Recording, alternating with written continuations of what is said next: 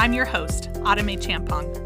On this podcast, I will share stories from my life and conversations with friends about living on mission in the in between spaces of life.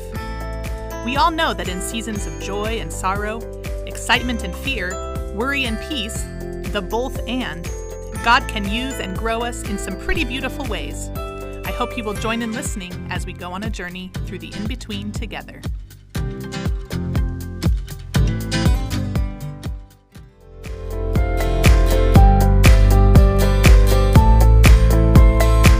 On this week's episode, we will be chatting with my friends Mike and Holli Mills. Mike and Holli have been serving full time in ministry for 23 years 17 years in church and camp ministry based in Colorado, and six years serving full time at Rawhide Ranch, a youth camp in Southern California. They have three girls Eden, Navy, and Ember. They are an outgoing couple, packed with passion, musical talent, great senses of humor, and undeniable hearts for the Lord. I'm so thrilled that we get to chat with them today. A note for the audio this podcast is recorded in my home at the City of Refuge Ministries Children's Village campus. With that comes the challenge of sometimes wavering internet connection and the background noises of chickens and children. Enjoy!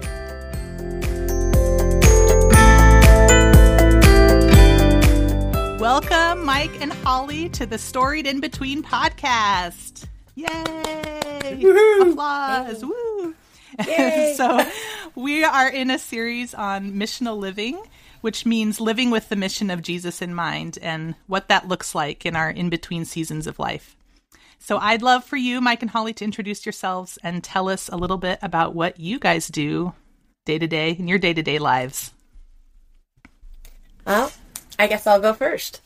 My name is Holli Mills, and I have many hats I wear in my day to day life. I have three kids I homeschool, and I am also a professional photographer and a high school and college basketball official.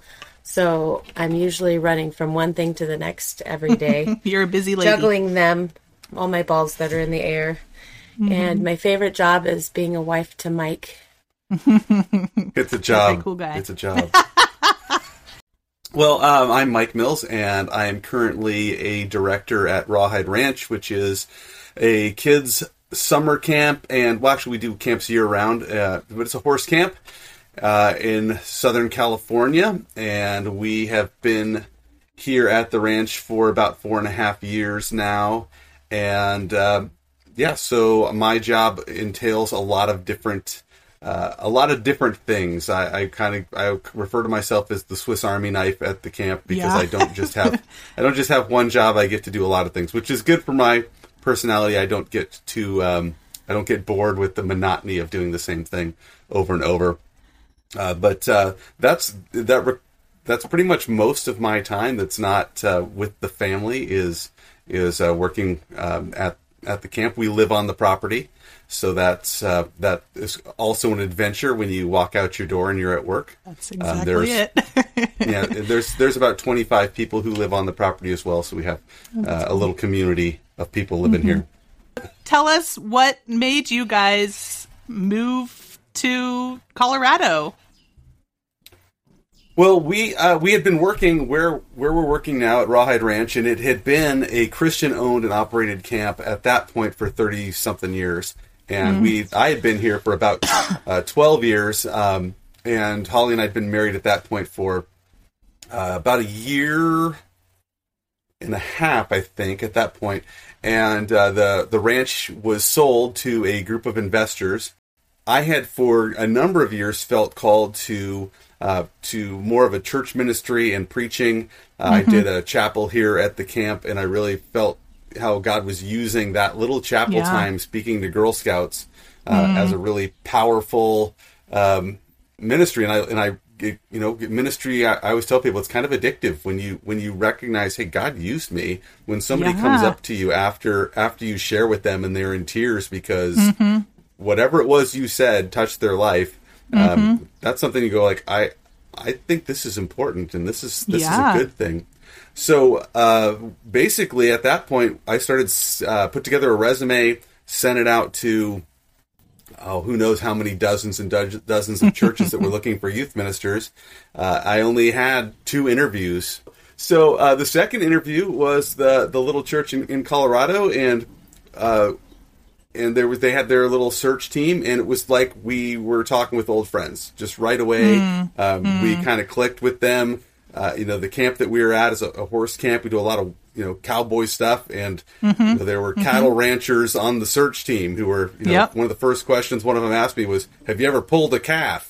You know, and I said, "Well, I don't think I pulled a calf, but I pulled a couple horses and pulled a couple goats." And he said, "You're hired." Yeah. You know, yeah, um, yeah. but but we just we, I think we just really hit it off, and uh, mm. so they invited us out, and uh, and when when we went. Um, I, I, it was one of those things that early in our marriage I really got to understand the blessing of having a a godly spouse who's seeking the Lord. Because yeah. we went and interviewed, and I was like, I just don't know. I just mm. don't know if this is the place. I wasn't feeling mm. like God was telling me, and Holli just said, "This is this is it. This mm. is this is where we're supposed to be." And I really had this this uh, this is the I guess it was a lesson and just like I, I often say it's nice to have two antennas. You know, there's yeah. there's two of us, two of us tapping into the Holy Spirit rather exactly. than just me trying to discern on my own to be able to say, mm-hmm. okay, you know what, I I respect her walk with the Lord, and I'm we're going we're we're gonna go because she she knows, even though I yeah. don't. And, she feels so certain. Yeah. So that's that's basically how we how we ended up there. That's amazing. That's really cool. So, um, part of my podcast is about like how in a lot of seasons they can be both joyful and a little scary. And you know holding kind of that tension um, in in both hands is part of what makes us grow as people as believers. And so i was just wondering yeah what were some of your both and experiences when you were working at this little country church in paonia colorado? Um, it was a, a big life change for us learning yeah. to live in a tiny town mm-hmm. with people that had had like five generations living there, and there was a lot of joy in experiencing the small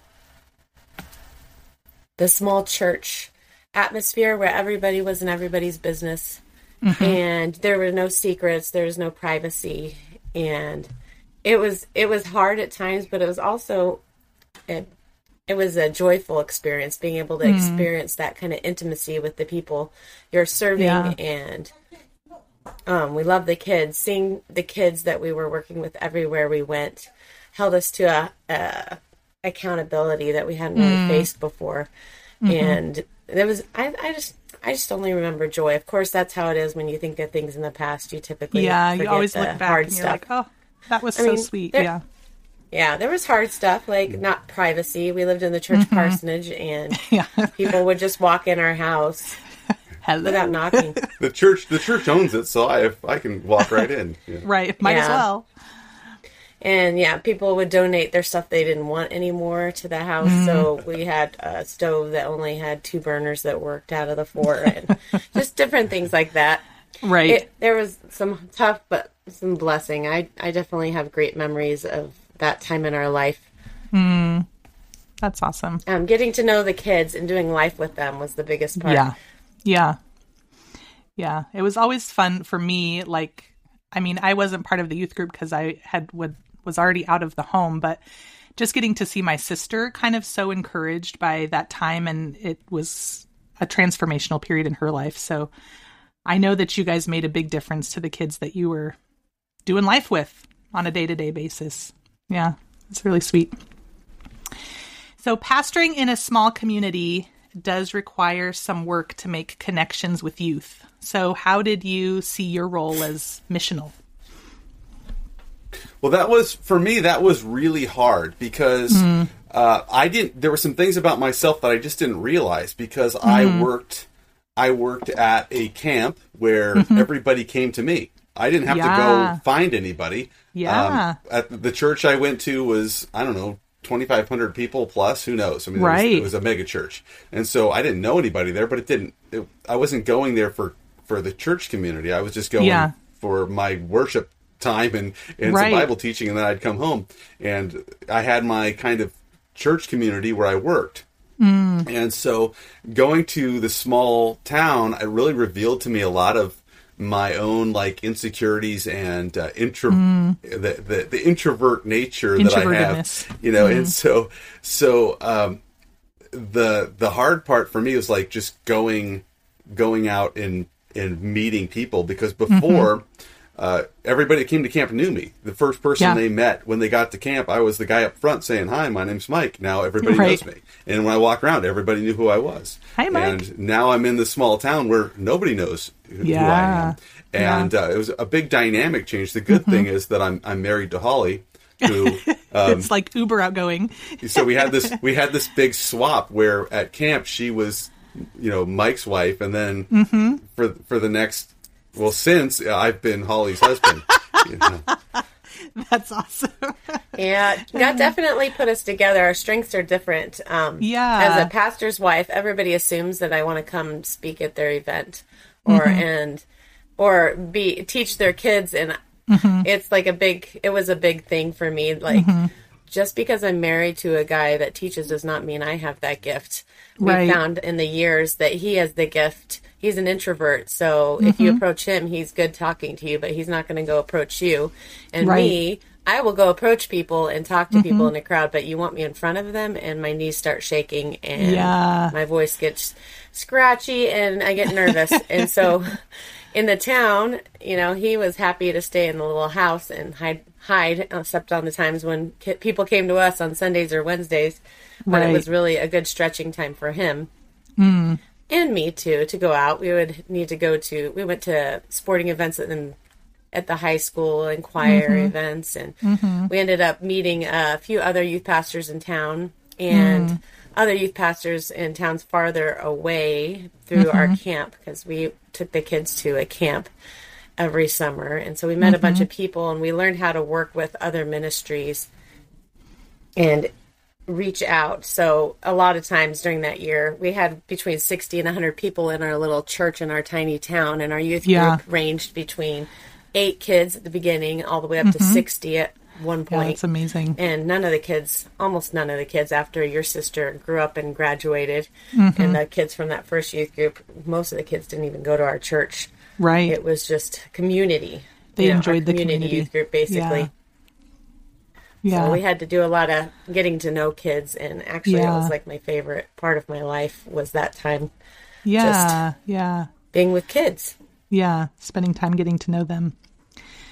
Yeah, I think um, a big part of ministry really is that discipleship component, and um, a lot of youth groups tend to focus on like entertainment, like woo, flashy, and um, but so much of what needs to happen is just helping kids to know who Jesus is and to know His Word, and um, I think you guys were really good at that. So tell us what like what did you guys do to tackle that need of discipleship? Well, initially when we went there, I I had never I'd never gone to I hadn't been a part of a church other than just sitting in two different mega churches that I went to. Mm, so mm. it was that was a big learning experience. And, and as far as youth Yeah. group goes, I went to a youth group for a couple of years in high school, but it was the Bible was not discussed. It was mm-hmm, just kind of a, mm-hmm. a get together party with your friends. Right. And so when I went in, the, the church leadership basically said, We're hiring you because we don't know how to do this. And mm. I was kind of along the lines of like, I don't know how to do this either, but I know mm-hmm. I know how to I know kids because I've Yeah. done that forever. So uh, I kind of put together uh, my my plan of attack, and one of the things I wrote in there was um, everything needs to have a, a reason. You know, I don't want to just go miniature golfing. I want to have I want to have a spiritual component uh, Yeah. to it, and and very quickly I threw that out because I realized that going miniature golfing m- might not have a spiritual component. But being that we're in the small town that was 30 miles from the nearest miniature golf course, that meant I got to spend an hour in a van with an, car, you know yeah. with with these kids, and that was some of our greatest uh, discipleship time was or relationship building time was was all these trips and traveling. But um, after probably with within the first few months, I, I I realized I was doing kind of what I think a lot of youth groups do, and I was spending hours and hours and hours planning my activities and spending an hour on my lesson. And I realized that that was not what I wanted to do. And so I I kind of tossed that aside and said, this is what I'm going to do. I'm going to I'm going to teach through a book of the Bible starting at chapter 1 verse 1 and I'm going to spend way way less time coming up with games and activities. Um, and uh, and the good thing was, you know, we had a small group where we had eight or nine kids, and we didn't start off with that. We started off with like twenty, uh, but we we I think we came on pretty serious about what we were doing, and we about half of them said like, no, th- these people are these people are nuts. They're too so. Uh, but the, but but the ones that stuck around, Mm-hmm. um, I think that the the thing that was unique about them was they were very um, welcoming. They were Mm-hmm. very into the lesson, and they were very into the games. And so Mm. The the thing that would happen was kids would come and they would just meld into that, and we. And as long as we just added one or two at a time, we just kept that. Yeah. Where the kids were serious about the lesson, they were serious about the worship, they were serious about the games. And the lessons were usually 45 minutes long. He, he wasn't a short teacher. Yeah. Uh, and they would sit because we had that core group of kids that were Mm-hmm. into it, taking notes and paying attention. The other kids followed suit. Right. And when we, right. when- and there were a few times where we had a bunch of new like eighth graders, and I would tell the kids like, okay, are my lessons going to be shorter for a little while because we got to build them up to Right. where they're they understand how to. Yeah, you know, they got to get get back to some milk before we start tossing chunks of meat at them. yeah. But but really, so much of the discipleship stuff that when I first started off, I got a couple of programs because I was like, Mm-hmm. okay, this is a discipleship program. But but I, I never liked them. It wasn't really Yeah. my thing. Mm-hmm. Um, and I think the most effective discipleship we had was those kids that we just lived with, the ones that hung out on our Mm-hmm. couch.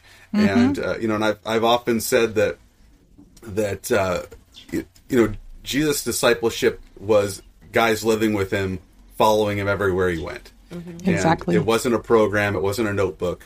Um, I know he had a plan, uh, but but uh, the biggest part was demonstrating it, life, them seeing Christian people living out their Christianity Day-to-day before life. them, which un- Yeah. yeah, which for unfortunately for a lot of young people, what we discovered is their parents were going to church, but they weren't they weren't living it out every day, and so what they kind of saw was this this act, you know, sadly, of mm-hmm, you know, mm-hmm. you're one thing at home and you're one thing at church.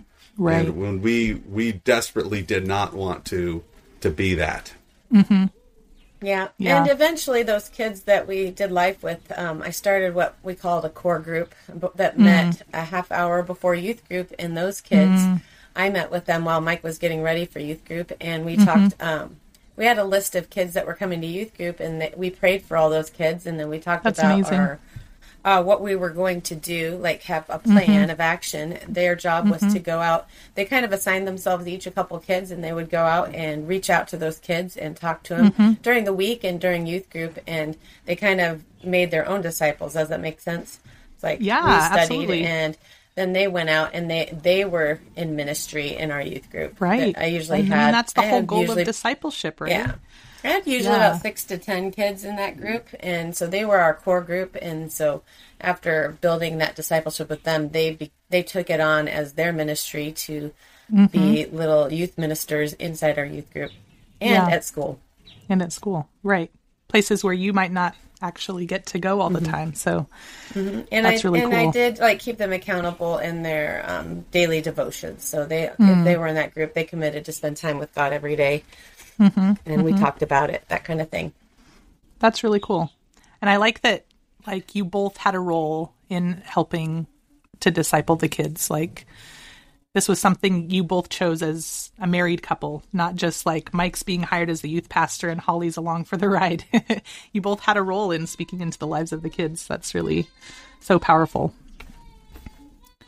Yeah, and that's that's absolutely. Um, I, I think it's one of those things that, that I I didn't realize at first because again I was coming from this camp situation where I everybody knew me. I was very comfortable. I'd been doing it since I was 17, and to a mm-hmm. situation where I'll, I I became much more aware of how how great it was to have relational people. Uh, my mm-hmm. wife being very relational, where I could be the guy up front and talk to the whole mm-hmm. group, but she was the one that you know when kids walked in the door was telling them she loved them and giving them hugs and all that kind of stuff that makes yeah. me feel very uncomfortable.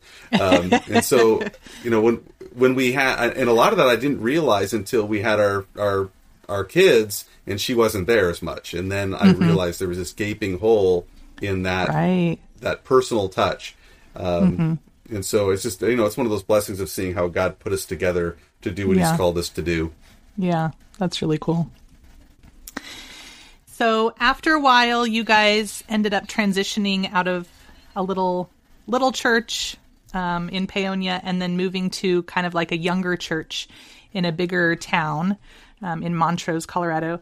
Tell us what that like transitional season um, looked like, and what did God teach you in that move? That move was that move was a little hard. We really lo- we really loved our ministry in Paonia, and um, God is very faithful to me personally. He he likes to tell me a little, usually ahead of time, what He's going to do.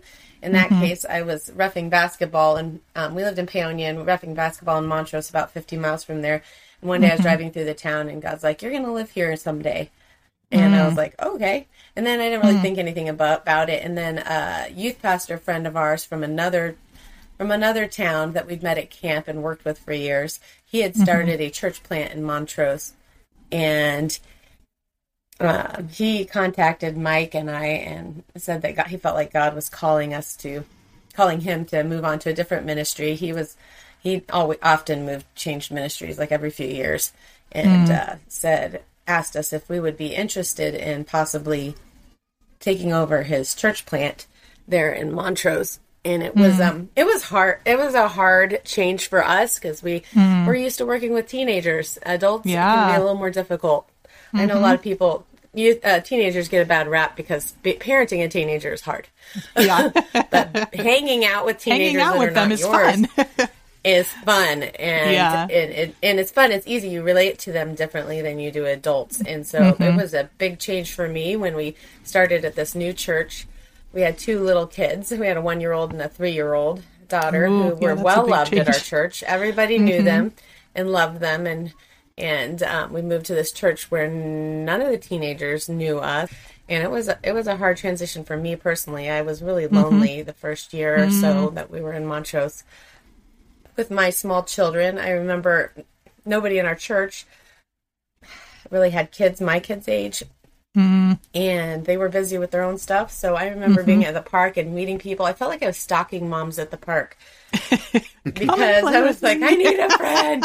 You know, we'd get talking, it'd be great. And then they would leave, okay, bye. And, and I'd be like, oh, no, I need a friend. yeah, And finally, uh, Oh, one lady so was like, "Let me have your phone number," and Yeah. She would text me, invite me to stuff, and I really got me going.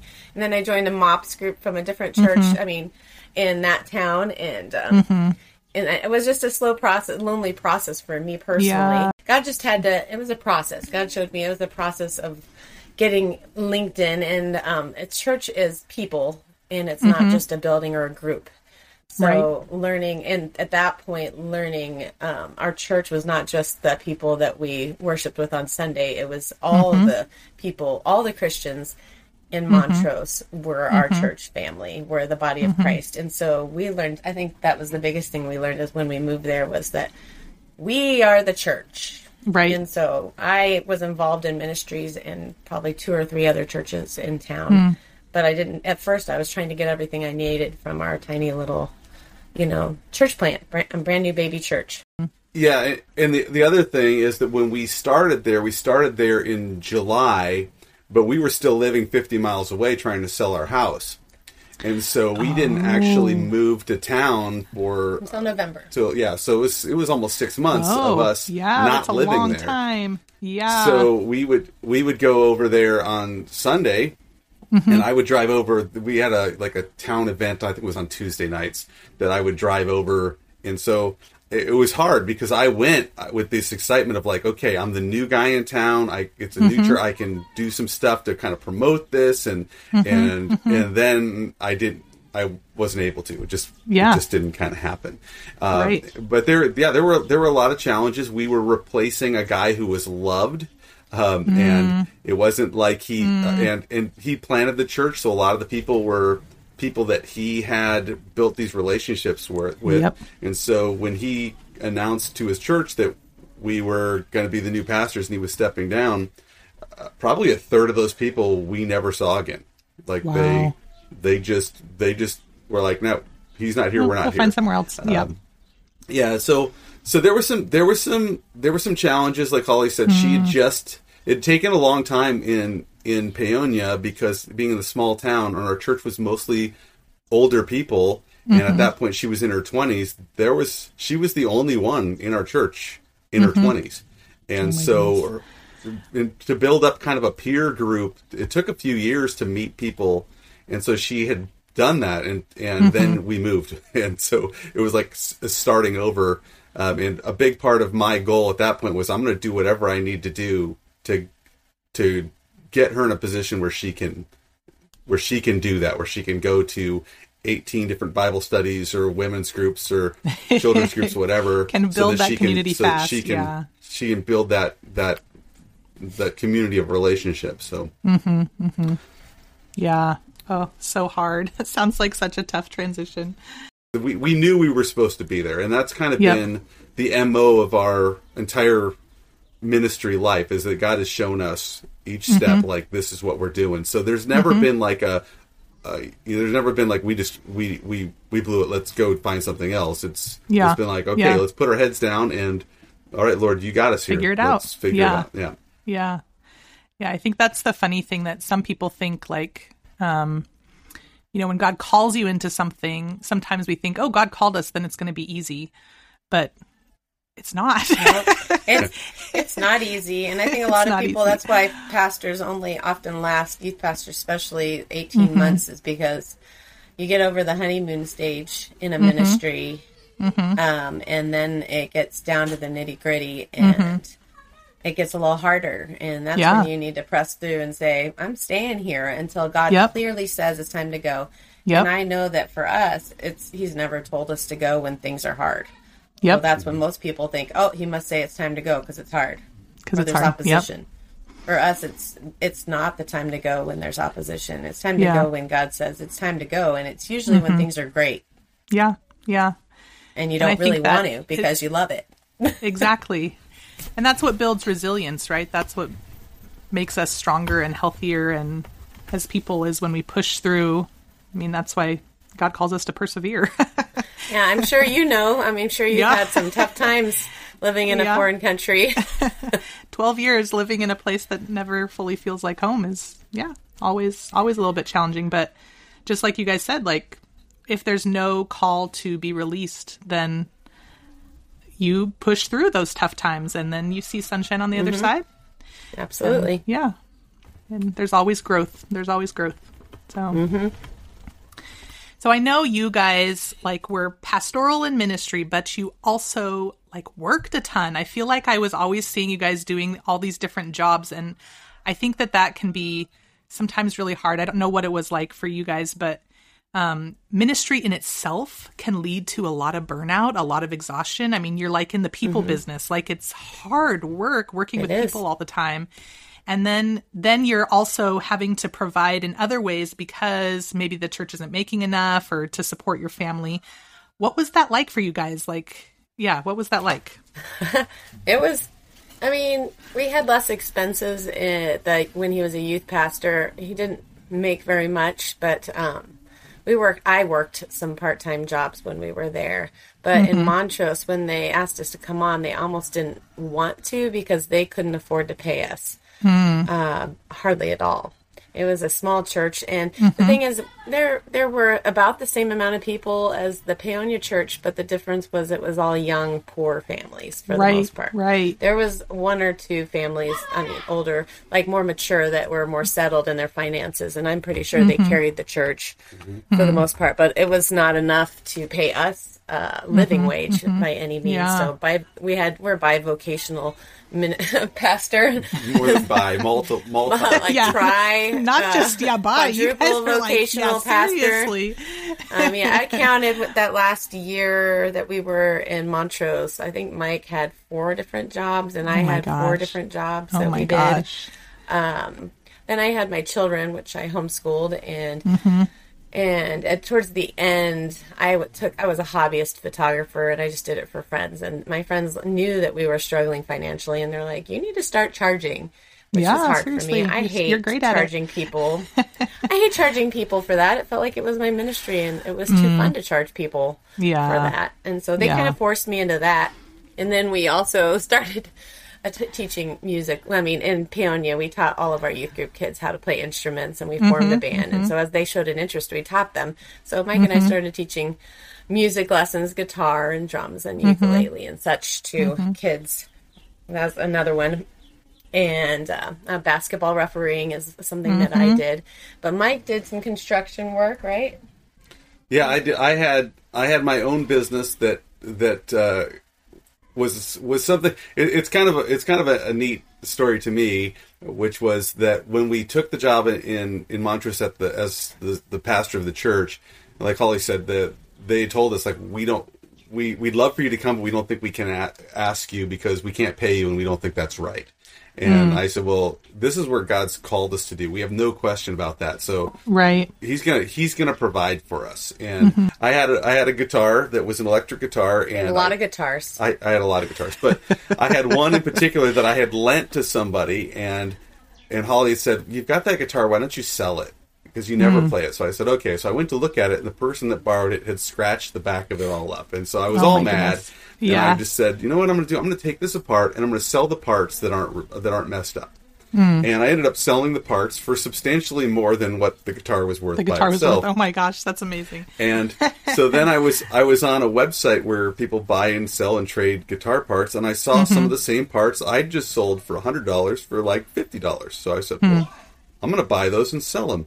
And so I. Yeah. Hmm. did that, and I and I just kept doing that. And then the Chaco Sandal Company in Paonia was Mm-hmm. moving to China or wherever they decided to go, Mm-hmm. and so I went and I used my my guitar parts money, and I bought 20 pairs of Chacos. And then I went and I put them on eBay and I sold them all. And we were, when we were just about to move to Montrose, I looked at my PayPal account and I said to Holli, I added up like all the stuff I bought and I said, you know what? We've got about, I've turned that guitar in the last year into like $5,000. Wow. What if we invest some of our savings in this and I just do this? Yeah. full time. I said, I think I think if I had twenty thousand dollars in inventory, we could live off of that. And she was kind of like, "Are you sure? That's a lot of money." this sounds a And little so that scary. was so that was November, and so so I took like another five thousand dollars out of our savings, and on January first, when I added up my inventory, uh, we had twenty thousand dollars worth of stuff.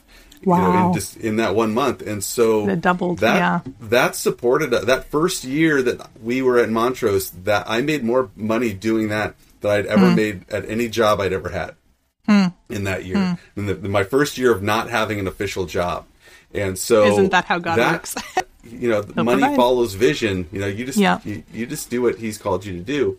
So Mm-hmm. that that supported us for for a few years, and uh, probably probably five years we lived off of that. And then the last couple, I started doing other things. Yeah, that business went down. People stopped buying. Yeah, the the, the trends in the industry changed, Mm-hmm. Of and I just yeah. I, I was tired of spending all day shopping. Yeah. and uh, and so I started I started doing other I started doing other things, but but really the the hard part about that is, in, in statistically speaking, churches that have bivocational pastors don't don't have the same growth as as churches that don't because you're my my my uh, Focus. my focus was greatly divided. Yeah. You know, Yeah, there were of there were opportunities that we probably could have taken, but I just didn't have the time to split that Yeah. many ways. In Paonia, we were the only youth minister for him. Right, And so we spent right. 100% of our time doing that. Right. And once we were, he was the head pastor, we spent probably a quarter of our time doing that. Yeah. Yeah, and, and I was doing the just too youth ministry for the first five five years.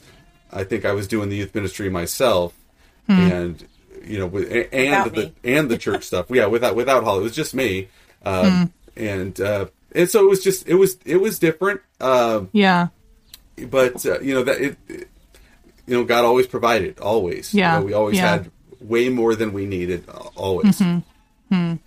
Way more. So how did you like?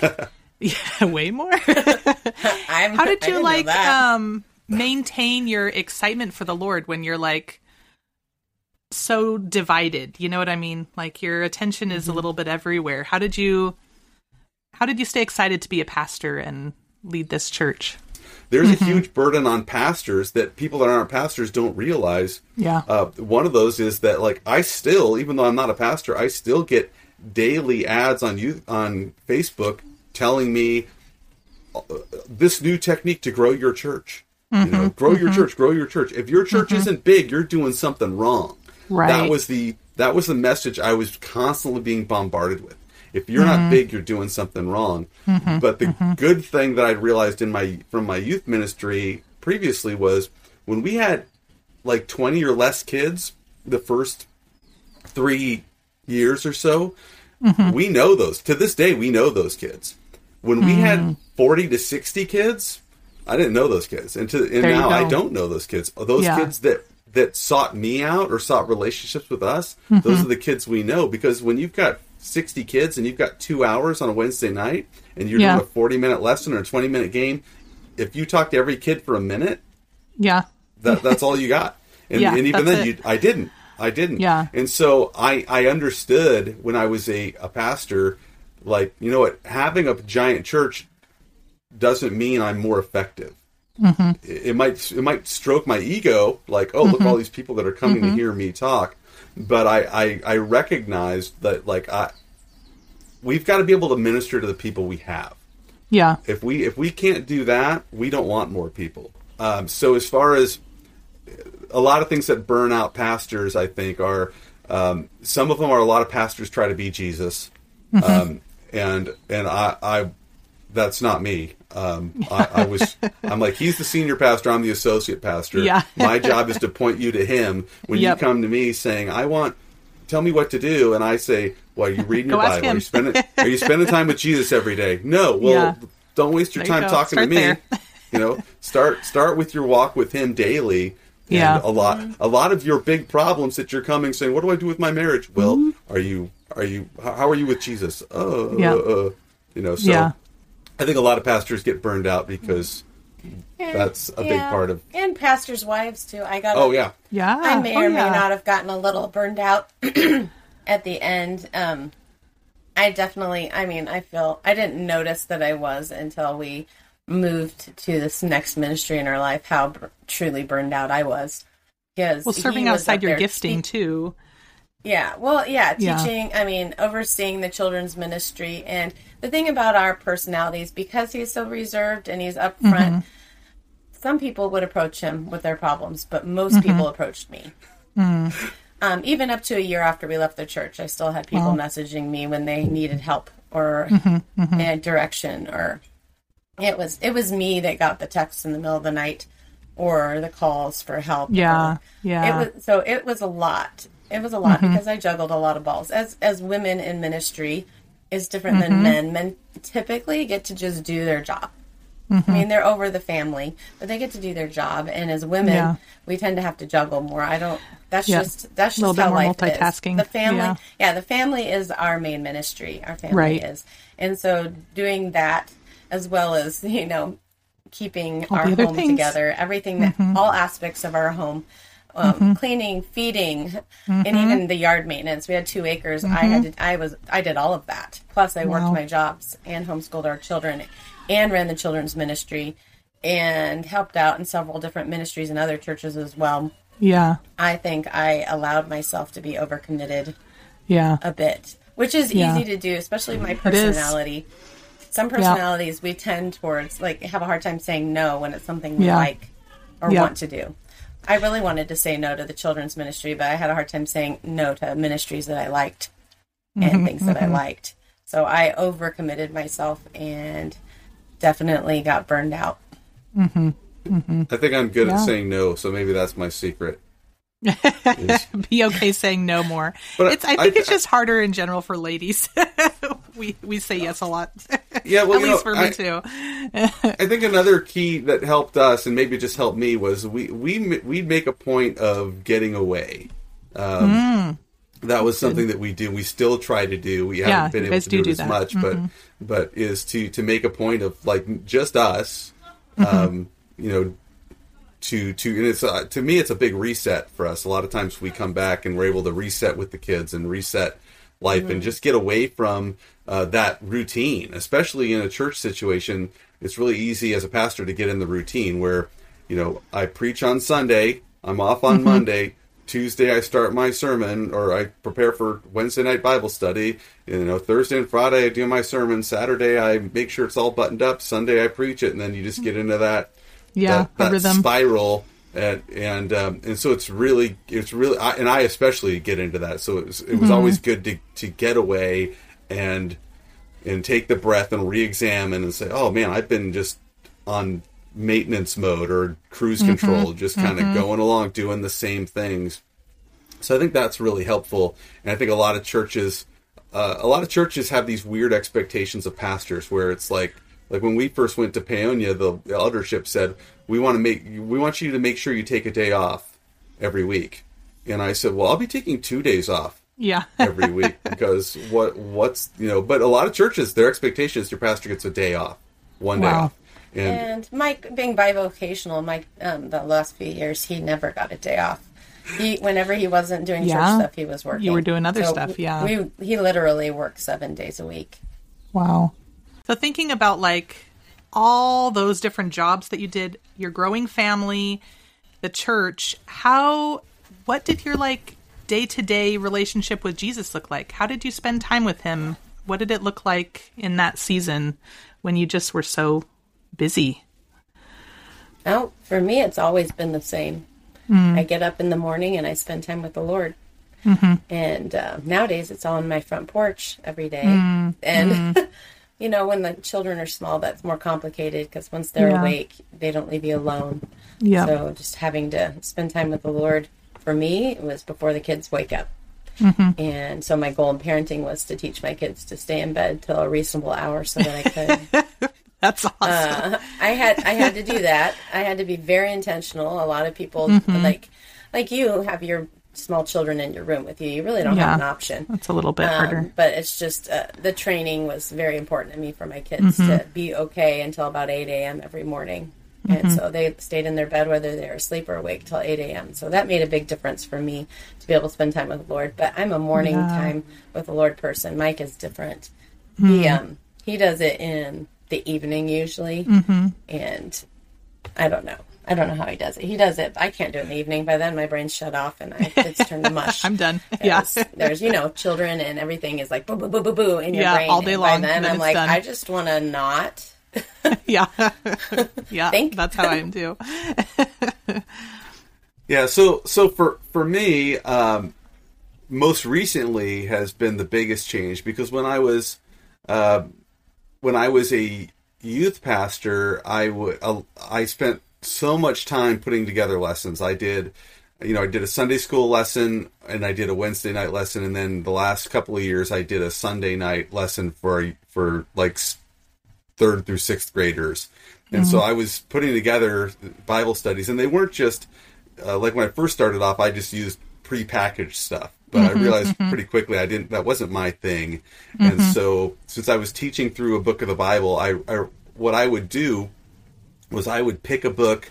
And when I first started off, I picked books that I, I knew well. So I'm like, mm. okay, we're gonna do John. But then I, I said, well, I'm gonna I'm gonna continue to push myself and take on the tougher ones. And Yeah. so I would. Uh, it was it was a lot of it was kind of my Bible education. I would study mm. my backside off all week mm-hmm. and then mm-hmm. tell them what I learned on Sunday.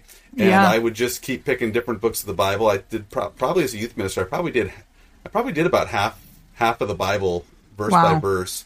Yeah. Um, and I and uh, toward the end we were doing a study for college students. So I was doing a lot of study to teach, and and one of the things I'd heard a lot when I'd started pastoring was was don't just make your time with Jesus about studying for your sermons. And and what I think a lot of times what pastors when or when people talk about that what they're saying is don't just read it in light of your congregation. Don't just Yeah. think about this is what my congregation needs to hear. This is what they need to hear.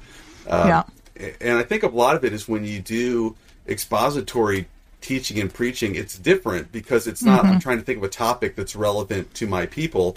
It's Yep. every topic comes up. Things you would never, you know, I, when teaching Yeah. Mm-hmm. Timothy with the youth group, I'm teaching about church leadership to kids in that are teenagers. Well, I thought this is kind of weird, but now they know it, you know, Mm-hmm. and so it was really good for me because uh, I I really never wanted to be a hypocrite where uh, where I'd get up and teach something I wasn't willing to do.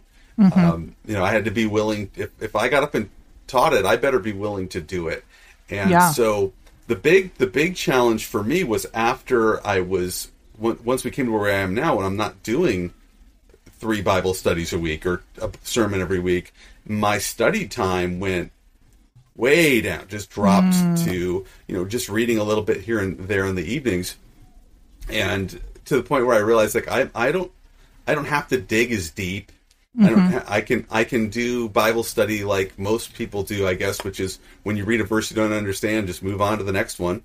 And where I didn't where I used to have to stop and be like, okay, I've got to explain this to kids next week. Yeah, what does I better mean? you know and then i taught them to ask questions so i would expect them to go like wait wait wait what does this word mean Mm-hmm, know, what what what's the significance of this place name you know so Mm-hmm. so what i what i've done in the last two years is i just started a podcast a, a daily podcast where i am basically doing a bible teaching and Mm. um, truth be told it's mostly for me um, if I, I think I have two regular list. I have like two regular listeners who may just have their phone set to download daily, Yeah. um, and no, never listen. I don't know. It doesn't matter because it's it's kind of what I need to do to Yeah. continue to to force myself Mm-hmm. to to study hard. I mean, thinking of like like you just were saying, now you're doing something so different from leading a church full time. So 4 years ago you guys decided to move back to Rawhide Ranch. What what was that decision like? Why did you guys decide to make that move? Speaking of my time on the porch with the Lord every morning, one morning I was pray- I was praying and um, I just like had a vision. It wasn't like a oh, I just all of a sudden just started envisioning our family working at Rawhide with our kids, which we didn't have when we were here before. Mm-hmm. And I was like, oh, that would never happen. They told us to leave. Mm-hmm. So God must be calling us to camp ministry again because we've always mm. loved camp ministry. We took our mm-hmm. kids to camp all 17 years that we were in Colorado to Camp Yeah. Christian, uh, the camp that we went to, and um, so I was like, oh, we must be must be be- needing supposed to do that again. So I eventually told Mike that God told me that, and then yeah, and then- Yes. yeah, not much longer after that, the director of Rawhide like messaged Mike and asked him if maybe he would be interested in be coming back, interested. and I was like, well, Wow. yep, Yeah. apparently we are. yeah it, it was it was so quite crazy. it was quite shocking because because the way it kind of played out was Holli saying to me have you ever thought about us getting back into full-time ministry Hmm. and or full-time camp ministry and and I had just set up a website like try to do some self-promotion to go speak at more camps um, and uh, and so I said yeah I have and and so I went on a camp website and I found a camp that was looking for uh, a person to do basically everything I knew how to do. Like it was Yeah. the job description was perfect, and Yeah. so I applied and never heard back. And Holli, every once in a while, she'd say, "Have you talked? Have you heard from them?" No. So I sent them my resume again. Never heard from them, and so um, we were having a conversation with uh, with our worship leader, and Holli told the story about having this vision of us working at camp, and I somehow I either she told me and I didn't remember or whatever, but but I was like, wait, you had a, a vision of this, and and so I was one night we were sitting in bed and she and she was on her computer editing photos and I was doing Facebook and she uh, she just said something about like have you considered you know thought more about full time camp ministry and I said something along the lines of like I'm not going to go looking I looked at the website I see this job but I'm you know what I'm not going to go search it out and then I don't know if it was ten minutes later or whatever. My memory might not be right, but the the message from my from the guy who's the director here at the camp now popped up saying, "Hey, Mike, you ever thought about getting back into camp ministry?" Oh my gosh.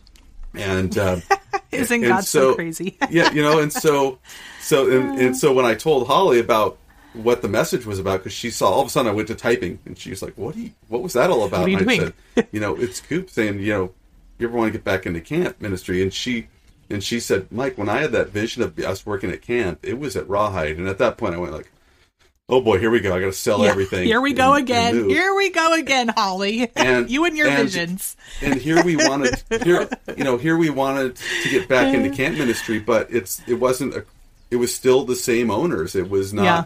A Wow. christian camp uh, and the exciting thing for us now is that a year ago uh, the ranch was sold and the new owners are a christian family Hmm. who who said in our first meeting with them that the gospel needs to be a part of what we do here Wow. which which to us is so cool because for the for, honestly Yeah. for the first three years there was a lot of times where I was like, "Did we? Are we doing? we make a are- mistake? What are, Yeah. There was especially during COVID, and I was out there raking goat poop every day, going like, "Lord, what am I doing?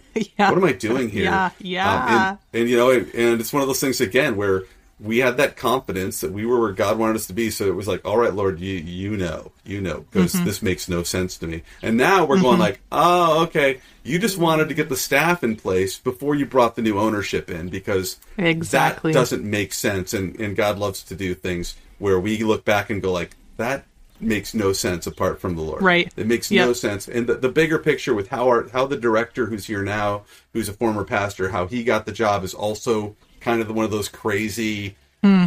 things where you go, there that makes no sense, but now it does. Like, oh, of course. Yeah. Uh, the the thing that would make sense is you get a Christian ownership and then they bring in Christians to run the camp rather than Yep. a bunch of Christians The working at a camp going like, what are we doing here? And then Yeah. the ownership coming in going like, oh, I'm so glad that God brought you together to do what I want to do. So Right. That's amazing. That's how you can say, hey, this had nothing to do with me. It had nothing to Mm-hmm. do with the new ownership. It had everything to do with just God wanting to make Yeah, make things and happen. we liked our church. We weren't like wanting to leave. Oh, we yeah, Yeah. It was hard leaving them. Yeah, Yeah, it was that was one of those things that that was really strange because you know the the it just it just didn't seem like like the it just didn't make a whole lot of sense to me, but it doesn't have to. You know, but but we Mm-hmm, Yeah. you know I told I when I talked to people about you know possible pastors taking over, I was like, this is if you want to take on it, this is great. There's Mm-hmm. like, you know all the politics and drama that people complain about at the church. It does. There isn't any here. Yeah. What? The people are great. You know, um, and it was tough because that church, after about a year, uh, they closed down. They closed their doors, and that was one of those things that was really hard for me Yeah. because of the you know because the investment we made. Again, to be looking back when like, okay, Lord, did we did we did we decide there were signs where there weren't really signs? Did we make the right move here? Uh, You know, there was there was for me that that came up a lot of times where I had to be like, all right, Lord, I, I'm we're both confident, so we're trusting you with this one. Yeah, yeah, yeah. Even when it feels a little unknown. Yeah. Mm-hmm. So, talk to me about living at Rawhide and how it's provided opportunities for you guys to live missionally. What does that look like for you guys? A lot, um, a mm-hmm. lot of opportunities. I mean, Yeah. when we moved here, the director was a believer, and that was it. It was us mm-hmm. and a bunch of working with a bunch of people and living with a mm-hmm. bunch of people that didn't know the Lord. And it it was a little hard at 1st a lot hard because we live in an old barn that's transitioned into a two bedroom, one bathroom apartment with our family of five, which you understand how that is. Yeah. It gets tight, but it's not just that Yeah. it's tight, it's that we had single unsaved staff living above us. They can hear every word we say in our house. And if you walk by our our house, you can hear most everything that's going on in our house. So it was uh, everything we do has to reflect the love of God, which we should be anyways. You're held so to hard. a, standard, you know, because everybody sees everything we do. How we Right. um, we are interpersonally in our family, Yeah. how we speak to each other, how we do everything Mm-hmm. is observed by everybody we live with. There's Mm. like 26 people that live on this ranch, and everybody hears everything. Mm-hmm. And so that was a little process because normally when you're in your own home, you have privacy. You're able to Yeah. Talk about things privately. I mean, we aren't a family that really fights. Um, Mike and I are not fighters. We don't argue or bicker. And, but our kids, on the other hand, are kids. And They're good at it. they're really good at fighting. I know that too. and I had gotten in the last few months before we moved, I had gotten in the habit of raising my voice, which is never. And Mike and I are mm. not yellers, but because they mm. weren't listening, I'd raise my Yep. voice to talk to them, and we couldn't do that. I had to drop that cold turkey, that new bad habit, because mm. um, having unsaved people hear you yell at your kids is not a good way to live missionally. yeah. So Oh, I had to, which is good. That was good. God's way of nipping that one in the bud right there. Yeah. Because um, I've always been a face value person. What you see is what Mm-hmm. you get. How I am in private is the same in public for the most part. I mean, I have like, I won't, you know, burp loudly in public, but I will at home. those kind of things. But generally, I am who I am. But just Yeah. um, starting those bad habits that could have happened, God had to nip that in the bud now that we live Mm. with people who are watching us like an eagle like, Mm-hmm, oh, you said that, blah, blah, blah. Um, Another big one, um, living missionally here is our kids, because it's not a Christian camp, it, unchurched kids are here all the time. Mm-hmm, and so our kids are have been exposed to things we never wanted our children exposed to. So we homeschool Yeah. them for a reason Yeah. and um, they've been exposed to a lot of worldliness and a lot of issues, which has helped us in our process of teaching them Mm-hmm. about mm-hmm. living out loud and living with integrity. It's been complicated. It's been a lot, hasn't it? Hun? We've mm-hmm. failed. Um, we've messed up, and Yep. we've just had to get up and keep going and start and not let that like well me i tend to internalize and get be really hard on myself when i mess up and you can't let shame we're forgiven so when you mess up god's forgiven us jesus died for that and we have to be humble and admit it and move forward we're building relationship. It's taken a lot of time. Mm-hmm. Um, and, and one of the things I, I said a lot when I first got here was it's a big ship to turn um, to, Yep. to take the whole camp back to where like Jesus is welcome, um, where Yep. you can say His name. Um, that's been a big part of what my job is, and that's Yep. not popular. Uh, it's not necessarily popular with all the kids that come to camp. It's not popular with a lot of the kids that grew up coming to camp that are now like summer staff. Um, Mm-hmm. A lot of them are like, why does why do you have to mention Jesus every time? i face a lot of you know, opposition in you- that Every time you Yeah. talk about to kids, because I talk to the kids about integrity during our summer camp, and I'll tell them Mm-hmm. integrity is important to me because I'm a Christian. I follow a God of truth, and Mm-hmm. uh, we had a lot, uh, quite a few of them that were really not um, receptive to that and Hmm. were challenging in it. And of course, the good thing was the big boss said, like, "Hey, um, if Mike's talking about integrity and you're telling him that he can't tell the truth about why integrity is important to him, that's Hmm. not integrity." right. So, so you know, I know he's got my back, um, and so that's kind of my role. Is uh, I get to continue to push the envelope, you know, and Um, and continue to uh, to slowly but surely over the last three summers to where I think now it's to most of the kids that come to camp. I've been doing this as long as they've been coming. So they've heard me say that. There, it's not a shock. Like, why is he saying Yep. that? They just know, oh, that. Now they're used to it. you know, and and the staff as well. And I think they know that I'm. They've gotten to the point where they know I'm not going to beat them over the head with it. Um, Yep. But that I'm not afraid to talk with them about it, and that Yep. uh, and that I've made it my goal from the first day I was here to be the guy who says, "How do I help you? How how what can I do to make your life easier?" Um, And and most of them at the beginning were very much like he's trying to he wants my job, um, or he's you know whatever. And I think now they realize like no, he, he doesn't want my job, but he's he he will help me with my job. So, Yeah, yeah. um, that, and that's been very deliberate. Um, you know, we the, and to me that's important. Uh, in, intentionality is important. You know, it, I think that's I a think that's huge word, things- just being intentional. Yeah. So you guys have three beautiful girls who are also crazy busy. Every time I look on Facebook, they're off doing all different kinds of things. How have you guys been really intentional about discipling them? Well, Well, it's just a way of life for us, the kids. I mean, being a homeschool parent, it's you're you're with them twenty four seven, and so Yeah. But as you can see, there's just it's just part of life is teaching them, and um, I was doing Bible time with the girls, but now Mike's been doing it in the morning. He d- used to do it in the evening before bed, so and bef- the mm-hmm. last thing they hear was talking about God's word with their daddy mm-hmm. before bed, mm-hmm. and then it just changes, it transitions. So now they're Yeah. starting their day while they eat breakfast, talking about God's word with him, mm. and it's just a lot of like one-on-one talking like just talking them about things and how they can handle situations and stuff you know and modeling our love for the lord to them Yeah. Yeah.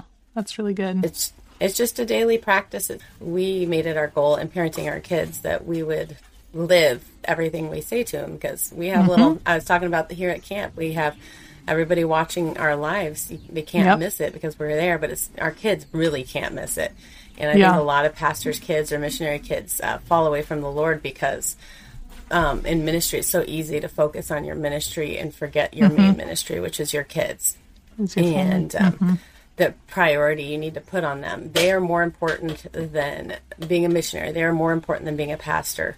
They are they are our main priority, and so they watch how you live, and so how you live is vital. So that's how we disciple our kids is by walking with the Lord and talking about it. And I was reading a uh, a book called Mama Bear Apologetics, and it talked about um, about saying things so much. Um, truth is often mistaken for repetition, and so our kids hear the same messages over and over when they're in the world or watching TV.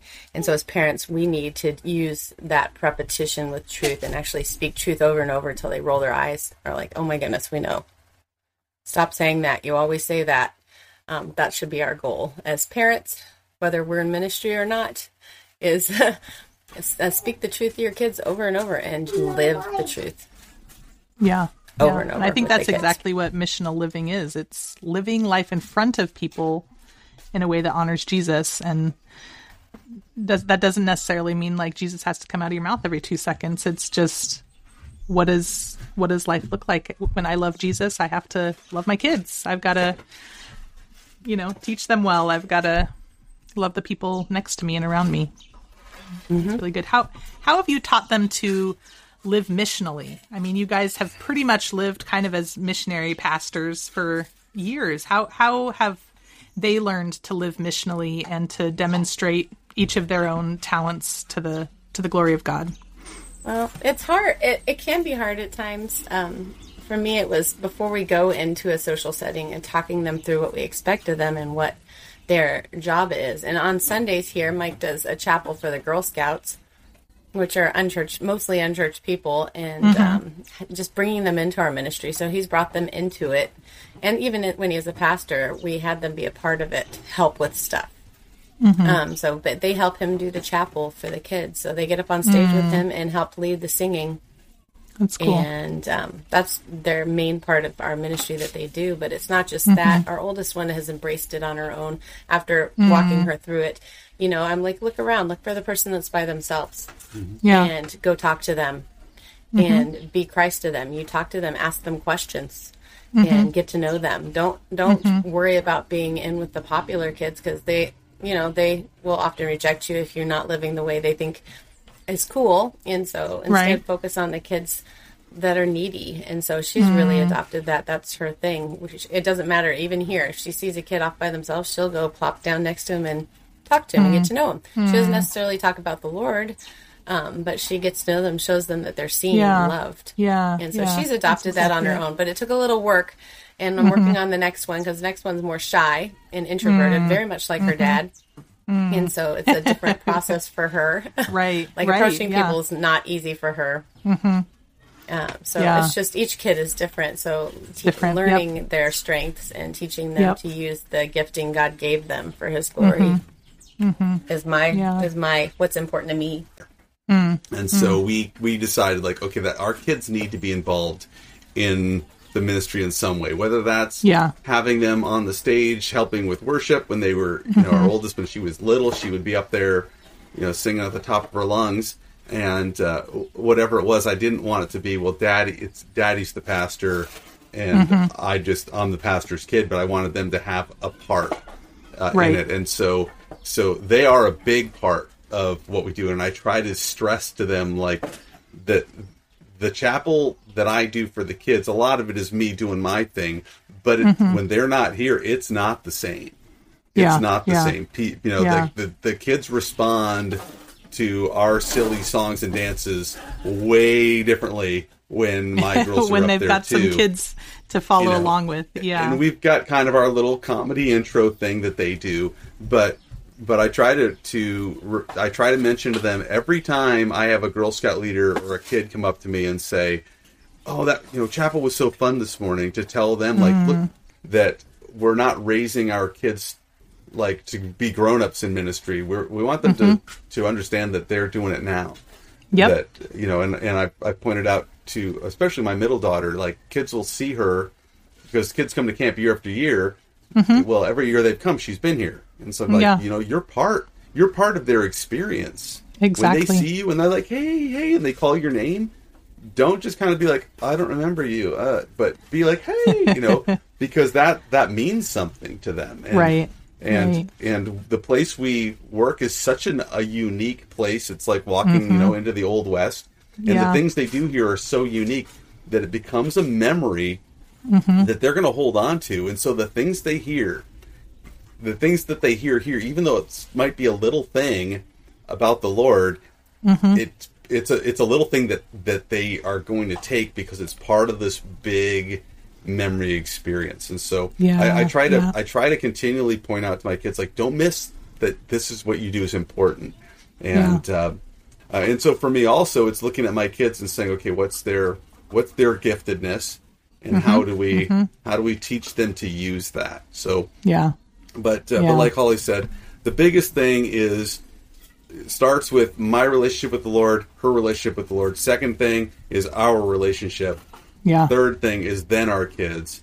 And Yeah. we see so many people it becomes my ministry first, then my relationship Yep. with the Lord, or my relationship with the Lord, my relationship with my kids, then my spouse, and just that Yep. little thing out of order um, Yep. dis- can disrupt so much of their lives. Um, Yeah. you know, Yeah. put- mm, you know, and it doesn't work right. God created it a certain way, and if we don't do it Yeah. in the right order, nothing is going to be right.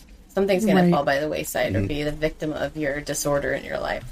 Yeah. So, yeah. God, marriage, min- kids, Kids, ministry. Yep. Ministry There is you last go. in that lineup. Mm-hmm. I love that. I love that.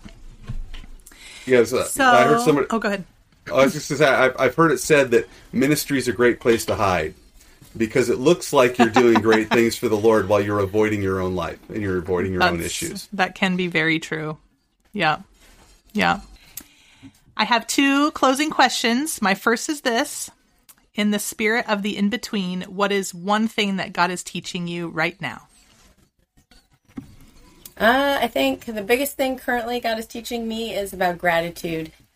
Mm-hmm. I was doing a study on gratitude, and probably the most impactful for me is not just being grateful for the the wins, the good things that you see, mm-hmm. the successes in my mm-hmm. ministry, to my family, and elsewhere, but to be grateful for the hard stuff. We've had some Yeah. hard stuff going on with our teenager and and our job. There's always the hard stuff, and just being intentional to thank him Yeah. for those hard things.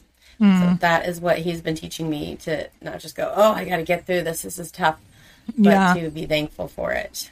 Yeah. Oh, that's a good one. What Uh, about you, for, Mike? For me, yeah, for, for me, I, I know exactly what it is. It's been, especially this this week has been like, or the last two weeks, maybe one word over and over, and and that's uh, discipline. The the definition I heard the other day was discipline is doing what you should instead of doing what Mm. you feel. And and I and I don't know who said it. Um, probably some pastor who said it, who ripped it off from other some other pastor who said it, who ripped it off from some other pastor who said it.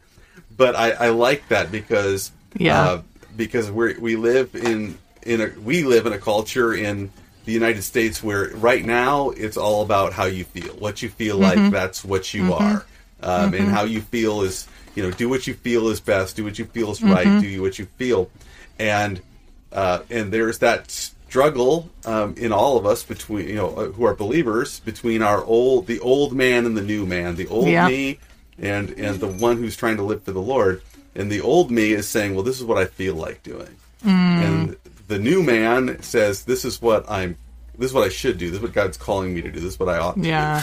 do. And so that's the that's the word that's been on my heart for the last two weeks. And I think my my coworkers are getting annoyed with me for for bringing this up. like, are we doing what we should do? Or are we doing what what we feel like doing? That's Yeah. been that's been my Yeah. big lesson lately.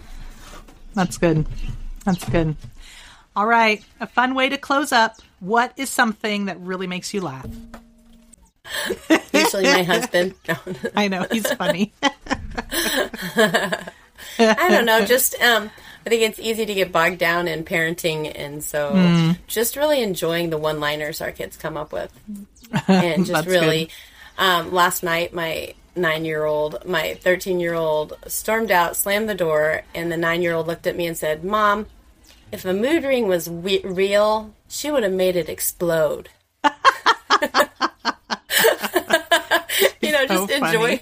Funny. She's Just got so much enjoying those personality. one-liners. That's so funny.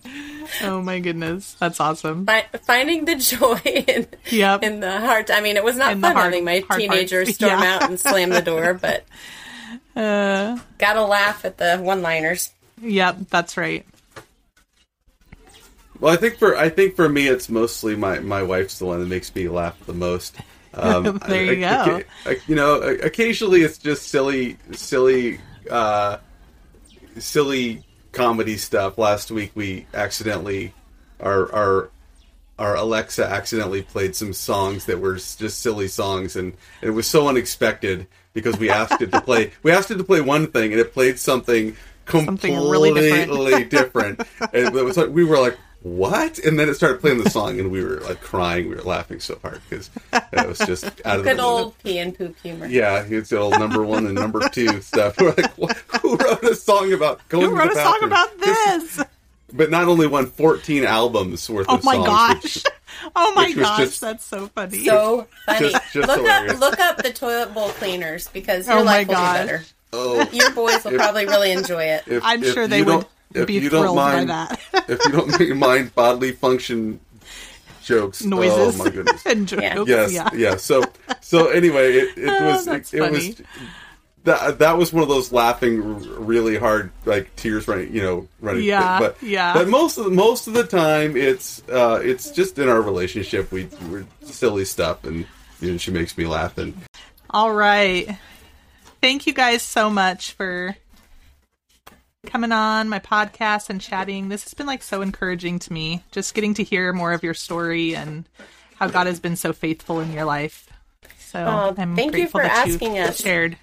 We're always so blessed by the things you share about your ministry too. So thank you for doing what you're doing in the hard and fun times. That's right. amen.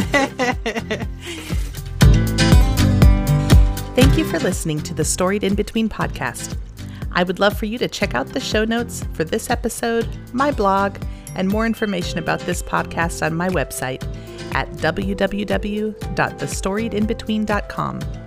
You can find this podcast on Instagram and Facebook at the Storied In Between podcast. I look forward to hanging out with you again next week when we chat with my friends Jenny, Katie, Bristol, Gina, and Sarah, my group of NorCal besties, a group of friends that I did life with when I lived back in the Bay Area of California. Let's close with this final quote by Dan Allender. So take seriously the story that God has given you to live. It's time to read your own life because your story is the one that could set us all ablaze.